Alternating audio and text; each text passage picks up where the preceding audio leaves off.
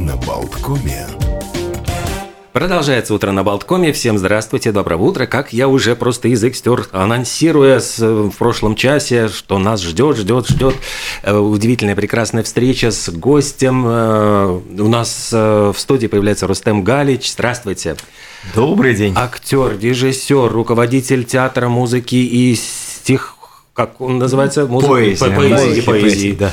И Галина Полторак. Здравствуйте, Галина. Доброе утро. Продюсер и организатор, и, можно сказать, э, ну, наше, наше все. Мы э, в преддверии очень большой интересной постановки. О ней поговорим, поговорим вообще о поэзии. Э, но сначала, может быть, давайте с места в карьер о том, почему именно египетские ночи. Самая такая, ну, загадочная, незаконченная что это повесть, э, соединение поэзии и прозы в одном произведении. Вот чем вас привлекла эта, эта, вот, эта вещь, незаконченная Пушкина, и почему она стала таким вот, я даже не знаю, как это назвать, спектаклем, каким-то художественным выступлением?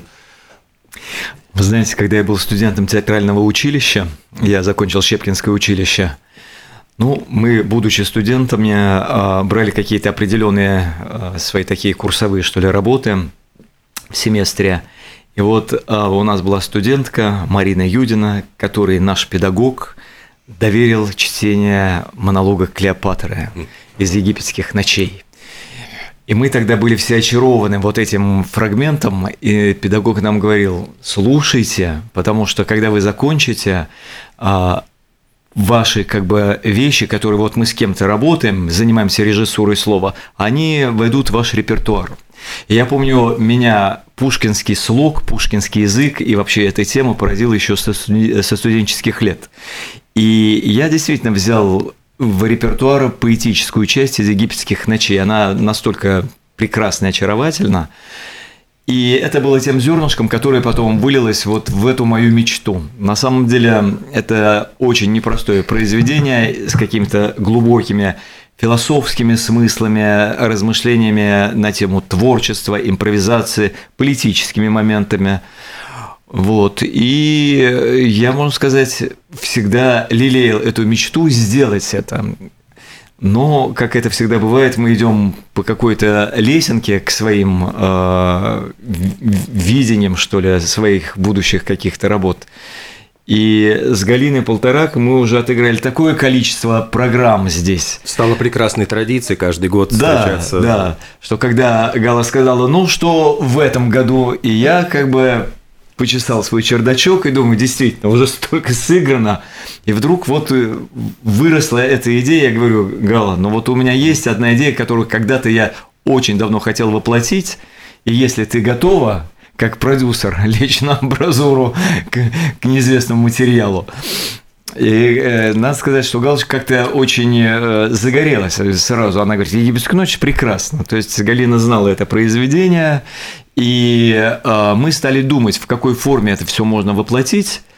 И я сразу вспомнил, что э, помимо пушкинских египетских ночей, в свое время Валерий Брюсов написал свой, вариант египетских ночей, куда пушкинский текст поэтически вошел такой органической, органичной частью, что ли. И вот родилась такая идея сделать э, вечер из двух отделений пушкинский э, э, как бы вариант и брюсовский вариант. И вдруг мы э, сами для себя открываем, что, оказывается, Брюсов в этом году 150 лет, и мы как бы приурочили это к юбилею великого поэта. И вот так стало все это обрастать какими-то более конкретными чертами. А в прошлом э, сезоне у нас была совершенно замечательная работа маленькие истории о большой любви, где мы встретились э, вот в таком составе необычном. Я, Алексей Колесников и Ингуна Гринберга, потрясающие музыканты, которые умеют импровизировать. И поскольку вот эта тема импровизации одна из основных в пушкинском произведении, потому что речь идет об э, импровизации, так скажем, вообще, там человек начинает импровизировать как бы стихами, но суть одна и та же – я понял, что надо объединяться с этими прекрасными музыкантами. И вот буквально вчера мы встречались и делали первую такую пробную репетицию. Конечно, какие-то вещи мы обговаривали. И мы сами все обалдеваем, как красиво у нас все получается. Вот так постепенно, знаете, вот из какого-то зернышка, брошенного нашими педагогами в студенческие годы, вот вырастает целый как бы, проект. Но на самом деле я должен сказать, что в свое время а, был такой совершенно потрясающий чтец, в общем-то, родоначальник считается жанра художественного слова, а, это Александр Яковлевич Закушняк. Так вот, он как раз читал египетские ночи, и я всегда ориентируюсь на каких-то своих кумиров. Буду соревноваться с учителем. А вот говоря в самом деле про чтение, ведь э, казалось бы, есть текст, который ну, школьники выходят к доске, читают стихи.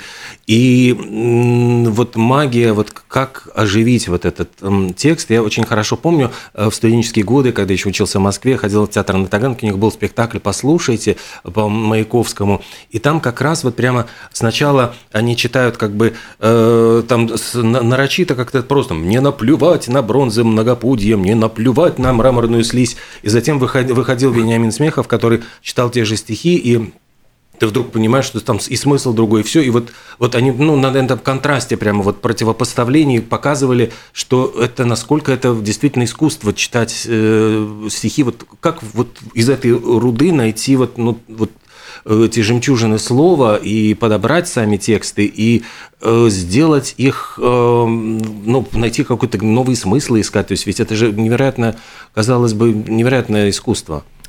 Ну, я-то э, вашу точку зрения разделяю стопроцентно, да, что художественное чтение – это э, реально искусство, которому надо учиться, иметь предрасположенность и э, совершенствовать свое мастерство. Это сродни на самом деле музыке. Я в одной из своих ипостасей э, педагог по сценической речи и художественному слову. И у меня есть как бы онлайн-школа. Мы с моей партнершей из Канады Лилией Скляр вот открыли такую международную мастерскую звучащего слова «интонация».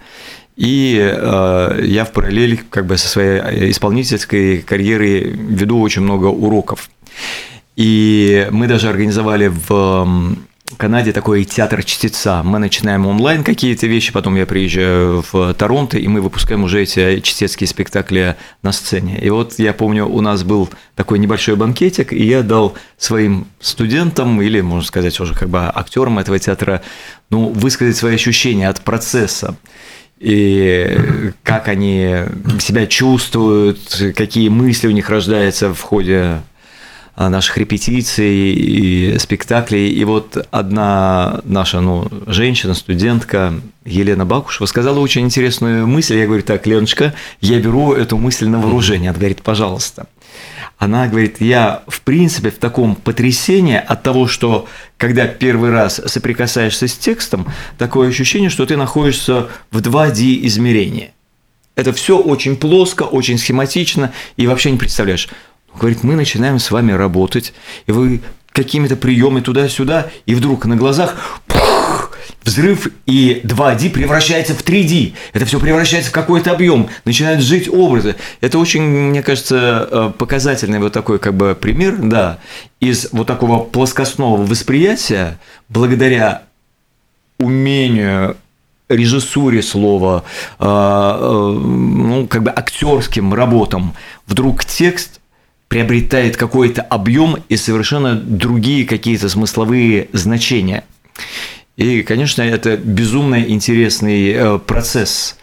А, мне всегда очень нравилось выражение, я даже не помню, кто-то когда-то сравнил, говорит, ну вот чем отличается а, искусство от э, математики? актерское, вот скажем, искусство.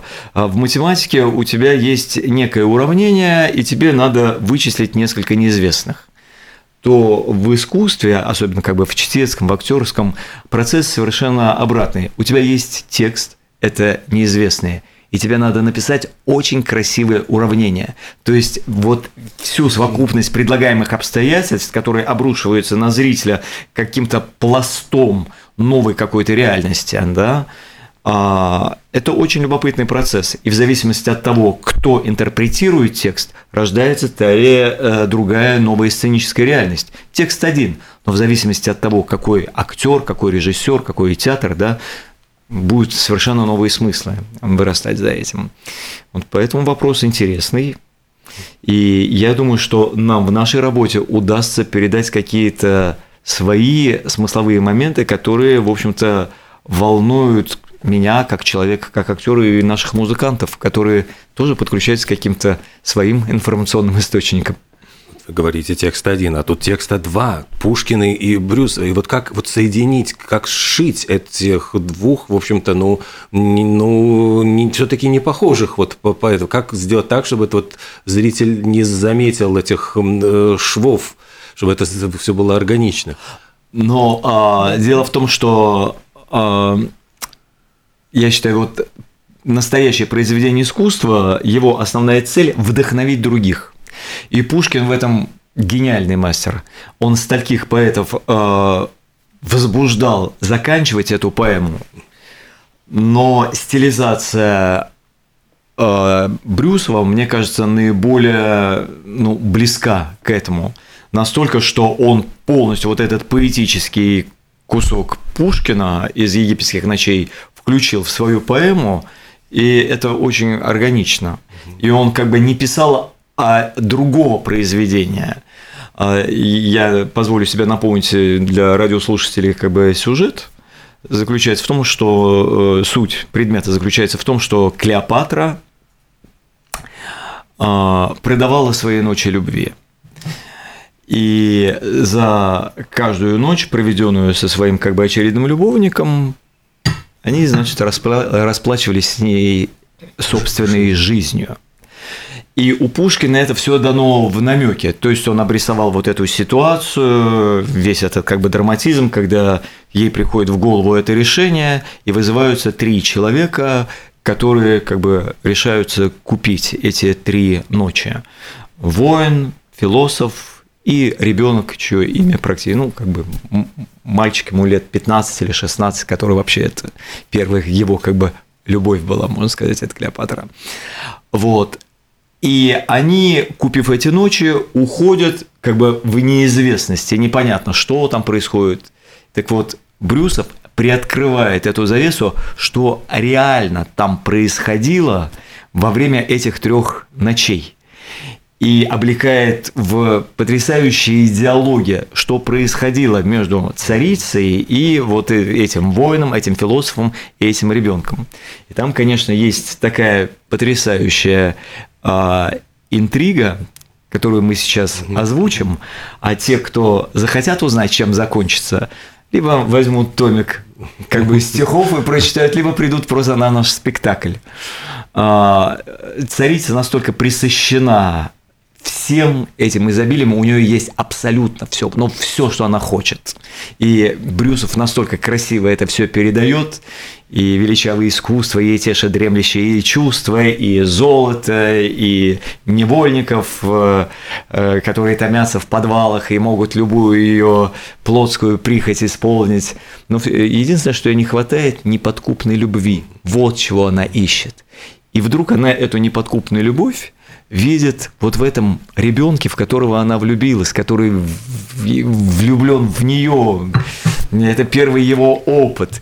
И она решает сохранить ему жизнь и дает ключ от потайной двери и говорит «беги». Она говорит, я не властна отменить свое приказание, вот свою клятву, поэтому я притворюсь, что я заснула, что ты у меня выкрал, и вот она дарует mm-hmm. ему шанс убежать. А он ее тащит за собой, говорит, нет, я без тебя не побегу. И вот царица сама себя загнала в угол. С одной стороны, она влюбилась в мальчика, которому хочет сохранить жизнь, с другой стороны, она не может не выполнить свое обещание. Вот как бы вы поступили вот в этой ситуации? В роли мальчика или в роли царицы? В роли царицы. Да, я бы, я бы, наверное, опять почесал бы в затылке. Я, кстати, я совсем недавно я приехал из Турции в Стамбуле. Я это как уже у меня как эстрадный номер. Я исполняю в разных как бы э, площадках э, эти какие-то фрагменты из этой поэмы. И вот спрашиваю как бы вы поступили? Ну, кто-то угадывает, кто-то не угадывает, кто-то кричит, она его убьет, кто-то говорит, она ему дарует жизнь. И тут я был в Турции, рассказал своим друзьям, там у меня совершенно замечательная пара, а, он турок, а она э, из Белоруссии, девочка, но много лет в Турции. Вот она ему все переводит, он так это все слушает внимательно. И вдруг он задает неожиданный вопрос. Я говорю, ну вот как бы ты поступил угу. на месте царицы? И он говорит, ну спроси его, а у нее муж был? Я говорю, был, да, Антоний, да, а, император римский. Вот, он так задумался, он говорит, ну, я бы, наверное, пришел на ее месте к мужу и сказал, давай установим этого ребенка. Я думаю, ну у нас же какие... Да, а, а, но очаровательные, так скажем, проявления а, другой ментальности, да, то есть как бы вот турки, они такие какие-то добрые, я бы сказал, наивные, ориентированные на семейные какие-то ценности. Вот он говорит, вот я бы сохранил, как бы, и мы бы взяли этого мальчика в семью. Да. Я говорю, ну ты знаешь, там были все-таки другие немножечко нравы, развязка другая. Ну, какая мы не скажем, да? Мы не скажем, пускай это будет маленькая интрига для наших зрителей, но развязка очень неожиданная на самом деле. Э, то, что у Пушкина эта повесть обрывается вот словами э, импровизация началась. Вот эм, Ахматова ведь говорила, что там все сказано, и это не а, сознательное было. Эм, кто-то даже вот сравнивал с «Тайной Эдвина Друда» э, Диккенса, который тоже вроде бы роман, который обрывается на полусловие, но с другой стороны вот это и сохраняет интригу, мы можем мучиться и гадать, что же случилось с Эдвином Друдом. Нету какого-то такого разочарования, что все оказалось не, ну, или слишком просто, или банально, или как-то так, не так, как мы ожидали. Ну, я, я понимаю, что это как бы в каком смысле э, не вопрос, а комментарий, который требует моего, да, так скажем, как у меня одна подруга говорила, давай сверим ощущения, да, вы хотите сверить ощущения, но у нас в этом смысле ощущения совпадают. А, действительно, это незаконченное произведение, как бы по форме, да, оно, кстати, заканчивается не этими словами, а как бы импровизация началась, и потом идет вот этот поэтический кусок, о котором я как бы сейчас а, говорил, и импровизатор говорить свою импровизацию, но она тоже не закончена. Брюс ее закончил. Я помню, когда я еще был молодой, зеленый, и мы спорили на все эти как бы около художественные темы. Одна моя а, подруга, филолог, она училась в Казанском университете на филологии, сказала одну очень правильную вещь, которую я взял на вооружение, думаю, а ведь она совершенно права. А недосказанность – это признак большого искусства нельзя все разжевать. Надо всегда оставлять, как бы, ну, как в Америке говорят, gap, да, вот какое-то пространство для фантазии зрителя.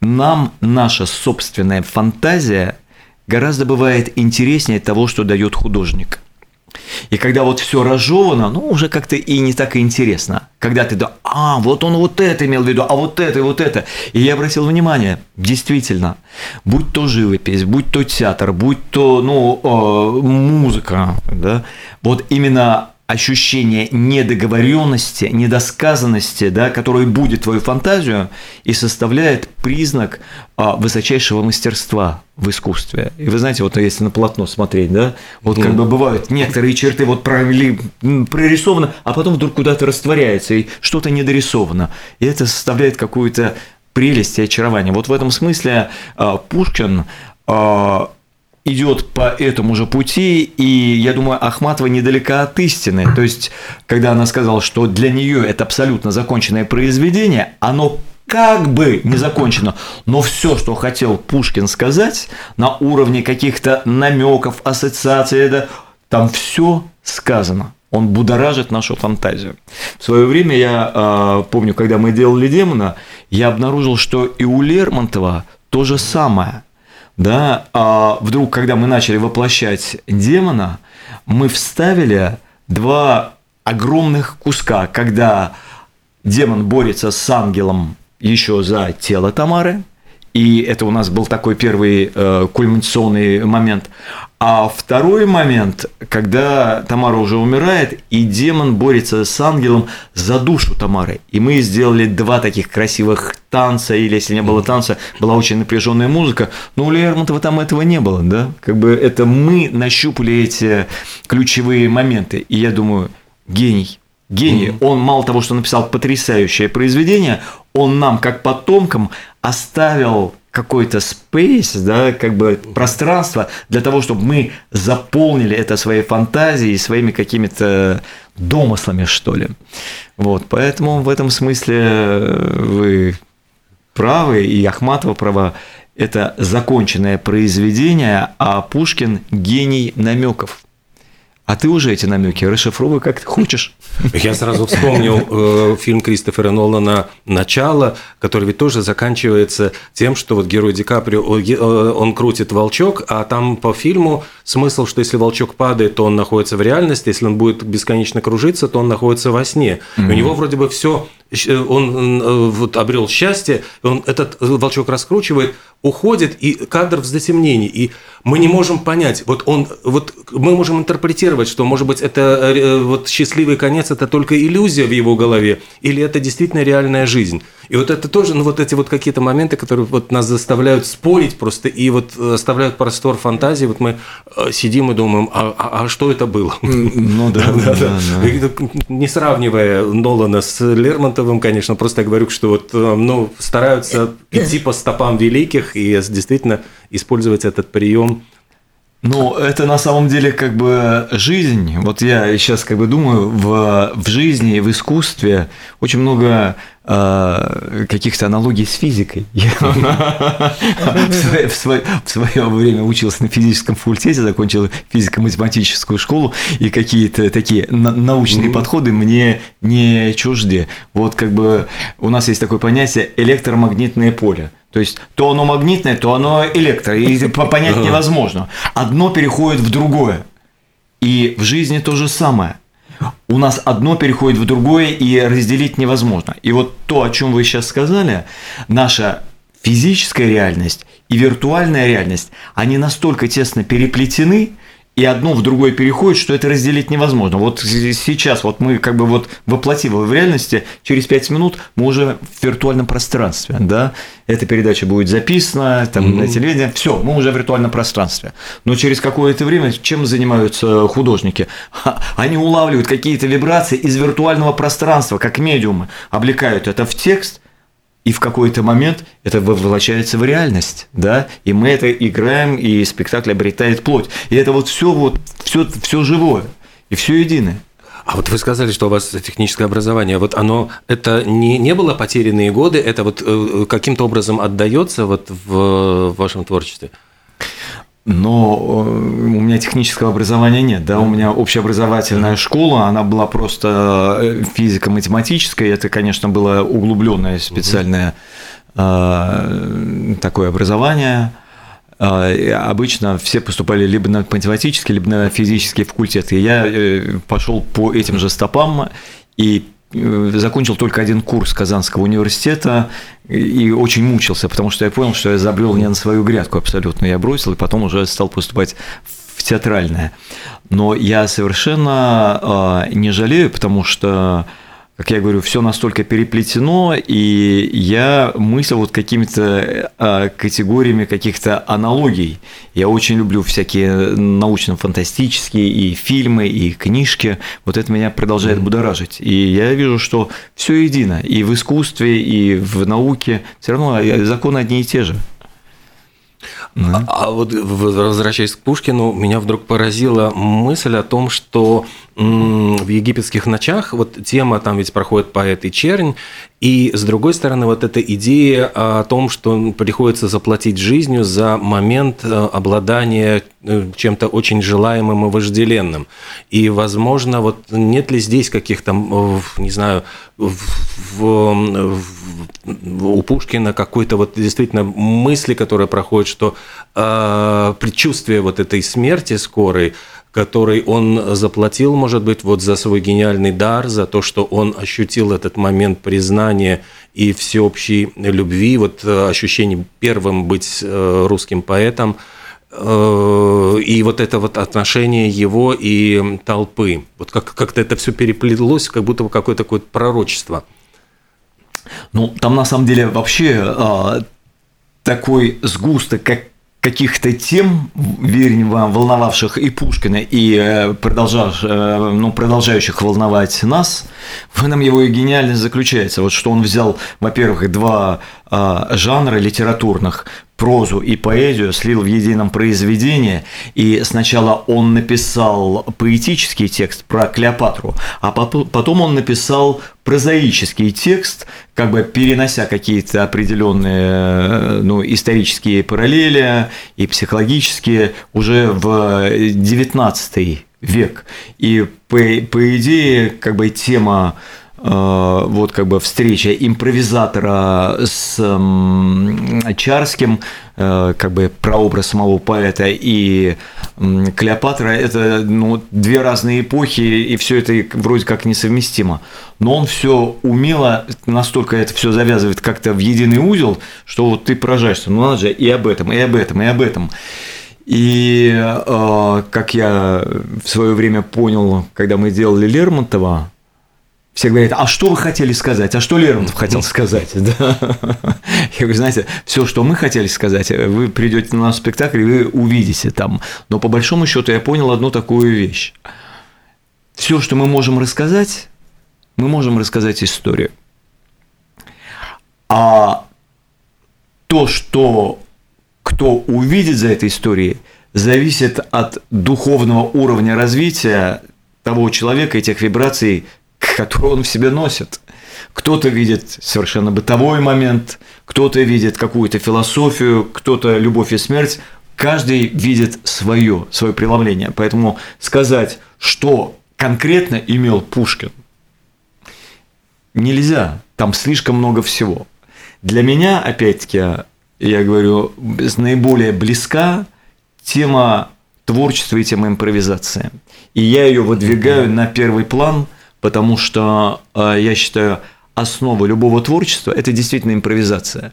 Ты должен быть настолько свободен вот в своем как бы проявлении и в проявлении как бы вот своего духа, отпустить себя, подключиться к каким-то вот как бы источникам, и на тебя не свергается вот эта лавина какой-то энергии, которую ты выплескиваешь на всех.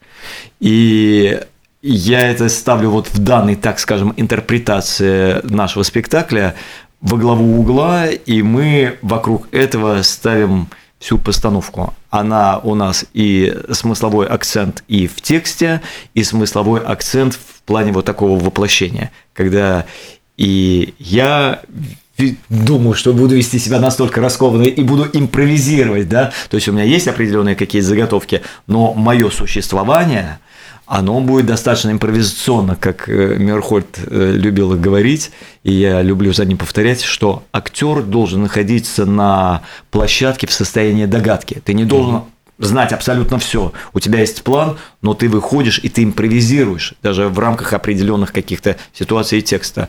И, безусловно, наши потрясающие музыканты, какие-то мы взяли фрагменты уже, конечно, написанные прекрасными композиторами, но какие-то куски они будут просто сидеть, импровизировать, отталкиваясь от моего так скажем, состояния и звучания градуса, так скажем, подачи моего текста. Получается, что нет похожих двух представлений, выступлений. А никогда не бывает. Даже если ты делаешь один и тот же спектакль с теми же исполнителями, но, знаете, говорят, нельзя войти в одну реку дважды. Проходит какое-то время, и ты уже изменился. И то, что тебя волновало еще неделю назад, ты уже это отжил, и тебе кажется, о, нет, мне это уже не интересно. Тебе интересна немножко другая какая-то краска или другая тема, или другой поворот темы. И ты выходишь, играешь в спектакле, и он получается совершенно про другое. Это с чего мы начали разговор. Да, текст один, угу. а вот этот объем вырастает совершенно другой, даже если будут те же самые исполнители. И ты сам, вроде как тот же самый. Ты все равно не тот же сам. Прошло время, и ты каждый день уже встаешь новым человеком. Ох, чувствую, что можно через год привозить снова спектакль. Конечно, это будет другой спектакль. Поскольку это премьера, поэтому первый вариант мы будем с вами Но он самый трепетный. Вы знаете, первый вариант первый как бы прочтение, первый как бы спектакль, это как первая любовь, это самое трепетное. Я очень благодарен Галочке, что за эти годы мы так как бы подружились и в человеческом плане, и в творческом, что она мне абсолютно доверяет. Она знает, что если я как бы берусь, то это будет, по крайней мере, интересно. Но я надеюсь, что это будет хорошо. Я с собой из э, Нью-Йорка притащил целый чемодан костюмов. Обычно я приезжаю зимними вещами, летними, осенними. Оттуда я взял пару рубашек, а остальное все место у меня заняли костюмы. Поэтому по ходу спектакля я буду переодеваться, не говоря о том, что у нас как бы Ингуна, наша пианистка, тоже большая любительница красивых экстравагантных нарядов. Так что я думаю, что это будет к тому же еще и красочно. Галина, да, как вообще да. началось у вас знакомство с э, Рустамом? Вот как, э, что вас привлекло вот в нем? Ну, на самом деле, в первый раз, когда он приехал в Ригу, и меня э, познакомила семья Ермолаевых с ним, идея была поставить демона. Вот. И с этого началось. И первый раз это произошло в маленьком зале. Мы сделали два спектакля и назвали это и рай открылся для любви, потому что следующий вариант, который должен был э, произойти в Терниканской церкви, ну, на церкви писать там демон как-то mm. было не, несподручно, mm. да, поэтому э, родилась вот эта строчка из произведения. И так дальше она шагает по планете, эта строчка. И сыграно уже такое количество э, демонов, да. Что... Я даже могу сказать, сколько, да. потому что я в свое время считал, я не могу сказать точную цифру, да, поскольку да. уже как это, как свой возраст, уже начинаешь теряться, а сколько тебе лет. Так что я стал теряться. Но в общей сложности мы сыграли порядка 70 спектаклей по всему да, миру. Да, да. По всему миру. Ну и у нас было сыграно 6 спектаклей. И кроме того, на следующем, в следующем году опять юбилей очередной Лермонтова, и поэтому мы обязательно опять сыграем его. Это уже будет какой-то другой новый спектакль. И каждый раз он был какой-то другой. И э, нам, у нас получалось так, что э, следовать за классикой, это как бы было самое основное направление. Поэтому был и Пушкин, были поэты Серебряного века, и Есенин. Бунин, Бунин Есенин, да. И э, то, что сейчас произойдет, это меня саму очень радует, потому что я вижу, как в процессе репетиции возбуждаются музыканты, как у них вырастают крылья, насколько они ждут этой премьеры, потому что интерес такой, э, для них же тоже это все откроется только в день премьеры. Угу. Кроме того, я придумываю тут всякие какие-то сопровождающие э, само представление моменты. Например, обнаружилось, что есть некая сладость, называется «Египетские ночи», есть mm. чай «Египетские ночи». И все это перед спектаклем мы попробуем показать, чтобы подготовить э, зрителя уже совсем э, к тому, что будет вообще все египетское в этот момент. На всех уровнях. На всех уровнях, да. На вку... да, уровне вкусовых ощущений. Не просто представление, а некое действие, которое будет начинаться уже в фойе. Ох, как все это интересно. А, Рустам, вы же живете в Нью-Йорке. Вот а, насколько возможно Пушкина перевести на, ну, насколько вот, например, а, американский э, обычный человек вот знает э, произведение, вообще знает личность, э, стихи Пушкина, и насколько его возможно переводить вот на английский язык, потому что своего, в свое время пытался ведь и Набоков перевести Евгения Онегина, и это всегда вот вызывало какие-то споры, что насколько это получается, вот ли это адекватно, почему вот есть какая-то магия, мистика, что он не поддается как будто бы переводу. Ну, я не могу сказать, что он не подается, а все зависит от уровня переводчика. Вообще, а, когда мы говорим о моем, так скажем, творческом существовании в Нью-Йорке, а, я всем как бы смело говорю, что я работаю только в поле а, русскоязычного зрителя, да. Но в Нью-Йорке полтора миллиона русскоязычных э, людей. Это достаточно большая аудитория, не говоря о том, что ну, там... Практически Латвия. Да, да. А, много и других городов, где живут русские, под боком Канада, поэтому там есть, э, так скажем, ну, сектор применения своих творческих э, способностей. Вот. А есть э, совершенно там потрясающий человек. Э, ну, я не скажу, что мой близкий друг, но очень хороший знакомый Джулиан Лоингфелд. Э, он знает семь языков, прекрасный переводчик, адвокат, и он совершенно крейзи просто по поводу Пушкина. И вот он практически всего Пушкина перевел. И э, при том, что он немножко экстравагантный такой странный товарищ, кажется, какими-то манерами э, экспрессивными, как переводчик, его все в один голос говорят, что он настоящий гений. Вот потому что ему удалось перевести Пушкина на английский язык, сохранив и образный ряд, и э, как бы вот строй и музыку и, и, и рифмы и так далее. Когда я немножко стал погружаться в эту тему и разговаривать с другими переводчиками, и вот в частности мы делали однажды демона на а, американскую аудиторию и хотели делать субтитры, и перед нами встала вот такая как бы проблема, да, а, перевести Лермонтова на английский язык. И вот я тогда столкнулся именно с этой проблемой, я понял, что э, переводческих методов два. Либо ты идешь по мысли и даешь просто подстрочный перевод, либо ты идешь по музыке. Но если ты идешь по музыке и пытаешься сохранить вот этот ритм, э, то английские слова или там э, другого языка, они уже не вписываются в это. И практически а, поэт переписывает, да, и получается уже такой авторизированный перевод, как правило, не имеющий близкого сходства, да, отдаленно напоминающий оригинал. Вот. Так вот, Лэнгфилду удалось соединить коня и трепетную лань, когда я читал на английском языке его переводы, я узнавал эти mm. стихи, по музыке узнавал. Я думал, он же каким-то чудесным образом и образы эти все передает, и рифмы передает, и ритм, и я по ритму узнаю, какое стихотворение. Вот, поэтому есть приятные, видимо, исключения, но как бы не случайно за ним утвердилась mm-hmm. вот слава такого гения, что не, не так много этого всего. Сказать, э, любит ли Пушкина американский зритель, ну, достаточно сложно, я же не заглядываю там, кто что читает, но я несколько сезонов проработал в Метрополитен Опера. А когда они ставят русские оперы, они приглашают драматических актеров, и мне посчастливилось, вот у меня там была роль в Борисе Годунове в опере, потом в э, Шестаковиче и Гоголя нос они ставили. И я как-то к этому театру очень ну, чувствую родственную связь. Ну, вот как бы там ставили и пиковую даму ставили, и Евгения Онегина ставили. А, то есть вот через оперу, конечно, американская аудитория Пушкина знает. Вот, читает она его в оригинале или нет, сказать не могу.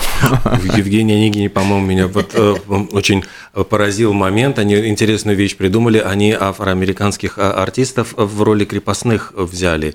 И это какая-то такая вдруг параллель, ну, то есть вот между рабством в Америке и крепостным правом в России. То есть, ну, это прям вот как-то, я помню, что меня о, поразился, что то есть вот выходят крепостные, и это все потомки рабов. Ну, это у вас как бы такая личностная ассоциация, да, возникла, когда живешь там, мы как бы этими категориями не мыслим, потому что а, сейчас как бы, ну, к нашему сожалению, да, тенденция такова, что а, черно, черных исполнителей внедряют везде. Она и Яна Каренина у нас уже черная, и все, там, да, да, там не только Болейн. крепостные, все черные. Угу. И уже там, где они вроде как и не должны быть, это уже как бы, ну, перебор, это как бы too much. Но это действительность, в которой как бы мы сейчас все там находимся и живем, и приходится мириться. Ну, что делать? Ох, Актуальность Пушкина вот в наши дни, она э, сохраняется, то есть э, по-прежнему он остается, ну, скажем, какой-то вот объединяющий э, культурную вот часть э, русскоязычного населения. Ну, помните, Цветаева э, в свое время сказала, мы именем Пушкина перекликаемся в веках и в поколениях. Да, это то, что как бы, ну, незыблемо, это тот как бы код, э, который нам о многом, в общем-то, говорит. Но если говорить об актуальности, я считаю, что он абсолютно актуален, при том, что э, он относится, безусловно, к разряду уже несокрушимых классиков, а классики и как вообще поэты, они все-таки исследуют эм, субстанцию вечности, каких-то вечностных таких э, моментов. Но вечность, она ведь складывается из э, сиюминутных каких-то да, вещей. И то, что сейчас вечно, когда-то было политикой и было э, ну, как бы реальной какой-то жизнью. И, безусловно, вот эти параллели, они никуда не деваются. И хочется говорить о вечном, а вдруг понимаешь, а говоришь ты о сиюминутном. Да? Вот если проводить аналогии сегодняшним днем – я не ставил таких никаких целей специальных, да, подчеркнуть какие-то политические такие моменты.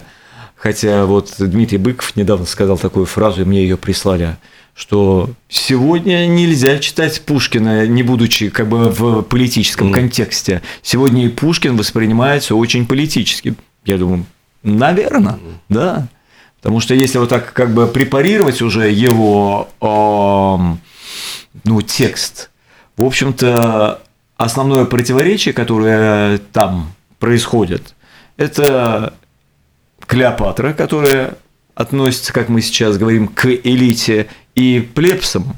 Угу. Это то, что сейчас нас всех занимает. Чем занимается элита и чем занимается весь остальной народ. И как они противопоставлены друг другу. Кто с кем воюет, кто за кого воюет, эти моменты, они все присутствует в этом произведении. Другое дело, что мы не сосредотачиваем на этом своего специального внимания и не подчеркиваем, и не говорим, вот он имел в виду, кто знает, что имел в виду Пушкин, да, но тем не менее эти все аналогии абсолютно не читаются. И с этой точки зрения я думаю, что для ну, людей думающих он абсолютно актуален и созвучен сегодняшнему дню. И когда закончится наше представление – думаю, что будут говорить в кулуарах и на эту тему, да, что оказывается и там в те времена было такое же. И люди убивали друг друга и за власть, и за, ну, за все. Вот.